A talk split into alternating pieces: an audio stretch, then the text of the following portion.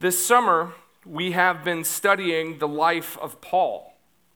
And this, what this is, is it's a story of a, of a person who's fully surrendered to God. Paul lived uh, in the first century after Christ and, and uh, was a missionary for him. But, but the crazy thing is, is he didn't start out like that. He started out someone who hated Jesus, hated the church, wanted nothing to do with it, and then had this amazing encounter with the living God, and it changed his life. And he, and he turned, uh, and, and with the help of God, he, he turned and started following him and he became a preacher. He became uh, a pastor. He became an author. He was one of the people that God would use to build the church, also to write scripture.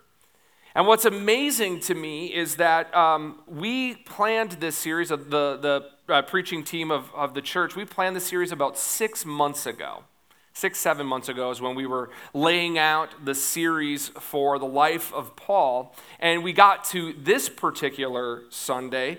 And on the 16th of July, way back in December, January, we knew that we were going to talk about this topic today. And the topic is, we're going to talk about is the suffering of Paul. Paul's suffering. How did Paul suffer and how did he get through it? And it's the question that we all need to ask ourselves is how do we how do we suffer when things go wrong or when things go bad? How do we suffer and then how do we get through it? And so we're going to be focusing on Paul's letter to the second uh, to the Corinthians. It's his second letter. Um, Paul started the church in Corinth and he started it up, put leadership in place, and then he left to go start another church. And after he left, the whole place went sideways. Um, they were getting drunk on the communion. Uh, they, were taking, they were taking bread, the, the people at the front of the line for the communion, they were eating all of it, and then there was none left for the people behind them. So the people came up for communion, they're like, sorry, we're all out. The people in front of you uh, gorged themselves on the bread. Um, one guy was having relations with his stepmom. There was another one. The other people were using their spiritual gifts uh, to show that they were better than others. And Paul's first letter to the Corinthians is correcting those errors. But his second letter to the Corinthians shows the relationship between suffering and the power of God. And the reason why that is, is because some people were opposing Paul's ministry. They came to the city of Corinth and they said, Listen, look how much Paul is going through. Look how much he's suffering. God is obviously not with him if he's suffering. So they would say that Paul's suffering was because God was not with him, that he wasn't a true apostle because true apostles don't suffer and that he was too timid to come to Corinth himself. That's why he wrote the letter. And Paul would go on to argue that he's suffering because he's a follower of Jesus, not in spite of. Unfortunately, there's this false belief that even permeates today that if you had enough faith, or that you just uh, you would be healed, or if you or if you just believed hard enough, you wouldn't suffer. But that's simply not the case. This flies in the face of Scripture where it talks about the fact that we will suffer. Jesus suffered, the disciples suffered, Christians throughout history have suffered. And we experience suffering even today. And so we're going to be walking through what does it mean to suffer and what does it produce inside of us as we look to the letter of the Second Corinthians. And the central theme of today's message is this God will not waste your suffering. God will not waste your suffering. We live in a part of the world that has distanced itself from suffering. We've done a lot of great things to alleviate suffering in our lives, but that doesn't make us immune to suffering. And so when hardships happen or, or tragedies happen, we, we, we get disoriented because that's what happens when you suffer. And yet we are inspired by those who have overcome suffering and hardship. But it's not enough that you just experience some kind of suffering. It's what does what gets produced in your soul when you suffer. Because you can go one of two ways. You could, you could turn towards the ways of the world, and that will lead you to bitterness. It'll lead you to despair. It'll lead you to spite. Or you could turn to Jesus and, and give him your suffering, and it turns to you humility and strength and resolve. How have you suffered, and how did you get through it? So So let's take a look at Paul's life and, and God's truth as we look at this, and we're going to make our way backwards through Second Corinthians. So we're going to start at the end and we're going to end at the beginning. Um, and I'll show you why in a second here, because we're going to start with his suffering resume. Um, that's in 2 Corinthians chapter 11, uh, verses 24 through 28. If you have a Bible, you can go there. If you don't have a Bible, there's Bibles in the rows in front of you, and it's page 911 is where we're going to start. Uh, 2 Corinthians chapter 11, verses 24 through 28, where we see the suffering of Paul. This is what he writes to the church. Five times I received at the hands of the Jews the 40 lashes less one. Three times I was beaten with rods. Once I was stoned. Three times I was shipwrecked. A night and a day I was adrift at sea. On frequent journeys, in danger from rivers, danger from robbers, danger from my own people, danger from Gentiles, danger in the city, danger in the wilderness, danger at sea, danger from false brothers. In toil and hardship, through many a sleepless night, in hunger and thirst, often without food, in cold and exposure. And apart from the other things, there is the daily pressure on me of my anxiety for all the churches. Paul was, was giving them the, the list of sufferings, the things that he, the trials that he had gone through. He wanted the church to understand that it's because he's a follower of Jesus that he received these things. And so 40 lashes minus one. That's an interesting one. You could have just said 39, but he went 40 lashes minus one. Right? And so in Deuteronomy chapter 25, it talks about punishing uh, people who are uh, wrongdoers, and it says that you can whip them up to 40 times because after 40, it gets excessive. And so there's so in, in, in Deuteronomy 25, God put a limit as to how much somebody could exercise this because he knew the human heart and he knew that he would have to have restraint on us. And so they would whip him 39 times. And Paul would receive this on five different occasions because he was a follower of Jesus. It says three times he was beaten with rods. Now, don't think rods like curtain rods, like hollow aluminum, like think sticks, big ones. And he got beaten with them three different times. One time he was stoned. They threw rocks at him and they got they hit him so many times that they thought he was dead and left him in a ditch. You can read about it in the book of Acts. And the amazing thing about Paul is once he came to, he got up, he dusted himself off, he went back into that very same city and told more people about Jesus. It's unbelievable. He was shipwrecked. He was in constant danger. Travel in those days was difficult. There was rivers, flooding, and droughts. There was robbers along the road. There was his own countrymen, the Jews. There was the Gentile. Those were non-Jews that both of them hated Paul and the message of Jesus. He was danger, in danger in the city and in the wilderness and at sea and from false brothers from within. He toiled in hardship through sleepless nights thirst, hunger, cold, exposure, all of those things he experienced. And then he says, and then on top of all of that, on top of all of that, I have this daily weight and anxiety of my care for the churches. He was constantly praying for his churches. He was worried about them. He was concerned for them.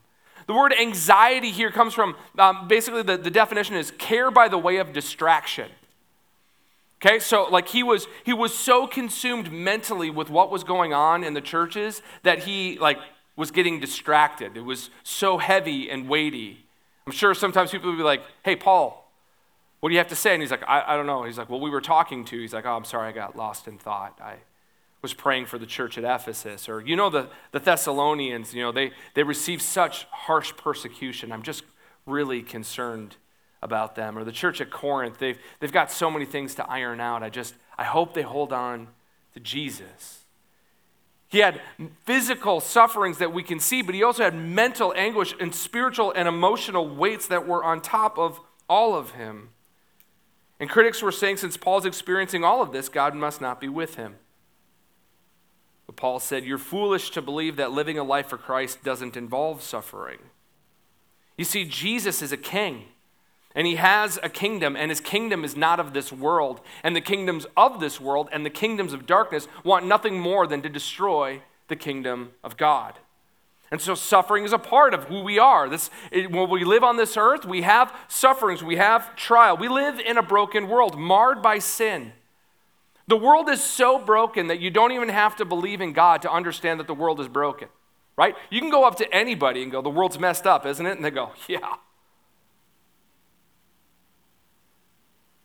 And the world is broken, and yet God is at work in the middle of it, in spite of it, turning things that are uh, dark, turning things that are sinful, and He's taking these actions and He's turning them out for the most good.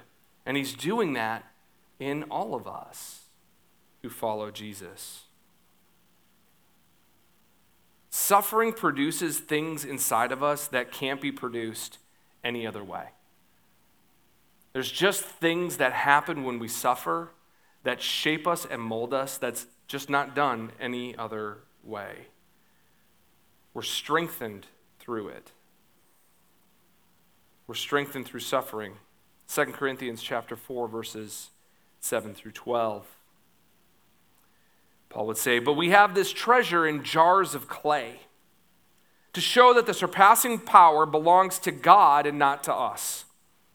We are afflicted in every way, but not crushed, perplexed, but not driven to despair, persecuted, but not forsaken, struck down, but not destroyed, always carrying in the body the death of Jesus, so that the life of Jesus may also be manifested in our bodies.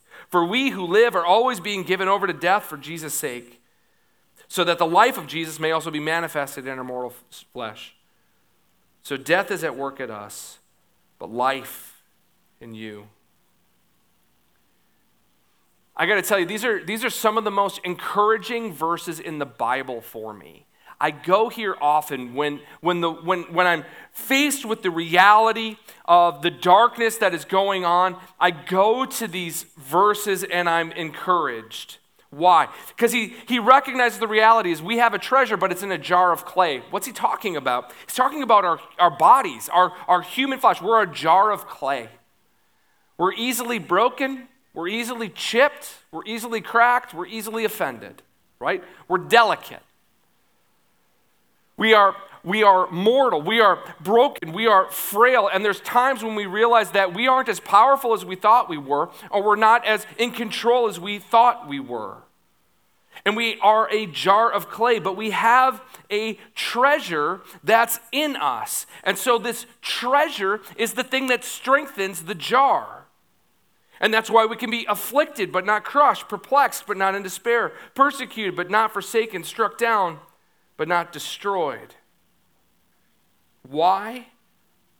Because of the treasure that's in the jar of clay to show that the power belongs to God and not to us. So, what is this treasure? What is this treasure? The treasure is the gospel of Jesus Christ that dwells inside the heart of a follower of Jesus Christ. And that that power belongs to God the power to forgive sin, the power to make new, the power to uh, gift us, the power that enables us to get through this. How did you get through it? People will ask, How did you get through it? Right? Have you ever asked somebody, like, How did you get through that divorce? How did you get through that church split? How did you get through the loss of your job? How did you get through the death of a loved one? How did you make it? How did you get through it? And so often we'll say, We don't know how we made it through it. But when we, when we realize and we understand and we, we have an awareness, we go, It's because God was the one strengthening me through all of this. That the good news is that Jesus is God in the flesh. He's not just another teacher, He's God. He lived this life perfectly. He sacrificed Himself by dying on a cross for sinners in the place of sinners. You're a sinner, I'm a sinner. He died in our place. And He rose from the dead to demonstrate the payment of sin was paid in full and that there's eternal life. And he gives eternal life. He's ruling and reigning today, and he gives eternal life to all who would put their faith in him. How can we endure suffering? And I know that there's people in here today who are really suffering. How do we endure suffering? Because for the Christian, this life is as close to hell as we're ever going to get. This is as close as we're going to get. It's bad, it's painful, it's hurtful, but this is not all that there is. And there's an eternal life waiting for everyone who would put their faith in Jesus. And not just any kind of life, a life abundant, a life where when you die and you pass through the, and you get to Jesus, He will wipe away all of your tears personally. And He will say, Well done, come share in your Master's happiness. And for eternity, we will have relationships, we'll have friendships, we'll have worship, we'll see God face to face, and there'll be no more pain, and there'll be no more suffering, and there'll be no more shootings, and there'll be no more cancer, and there'll be no more any of that. There'll be no more sin or the effects of sin. And it will be you and God and everyone else who's put their faith in Him as they worship Him and celebrate Him and, and live in peace. Why can we endure what is going on? Because, as Paul would say, these momentary afflictions are light and temporary in comparison to the weight of glory that is found in Jesus Christ for eternity. And that's, we're given over to death so that life is made in someone else. We die to ourselves. We, we give of ourselves so that others can know the good news of Jesus, so that they too can have this treasure in their jar of clay. And that's what leads us to be afflicted, but not crushed, perplexed. Are you confused? I am, but not in despair persecuted but not forsaken. You are never alone in your suffering. You're never alone. Struck down but not destroyed. We will go be with Jesus. He's worth living for. He's worth dying for.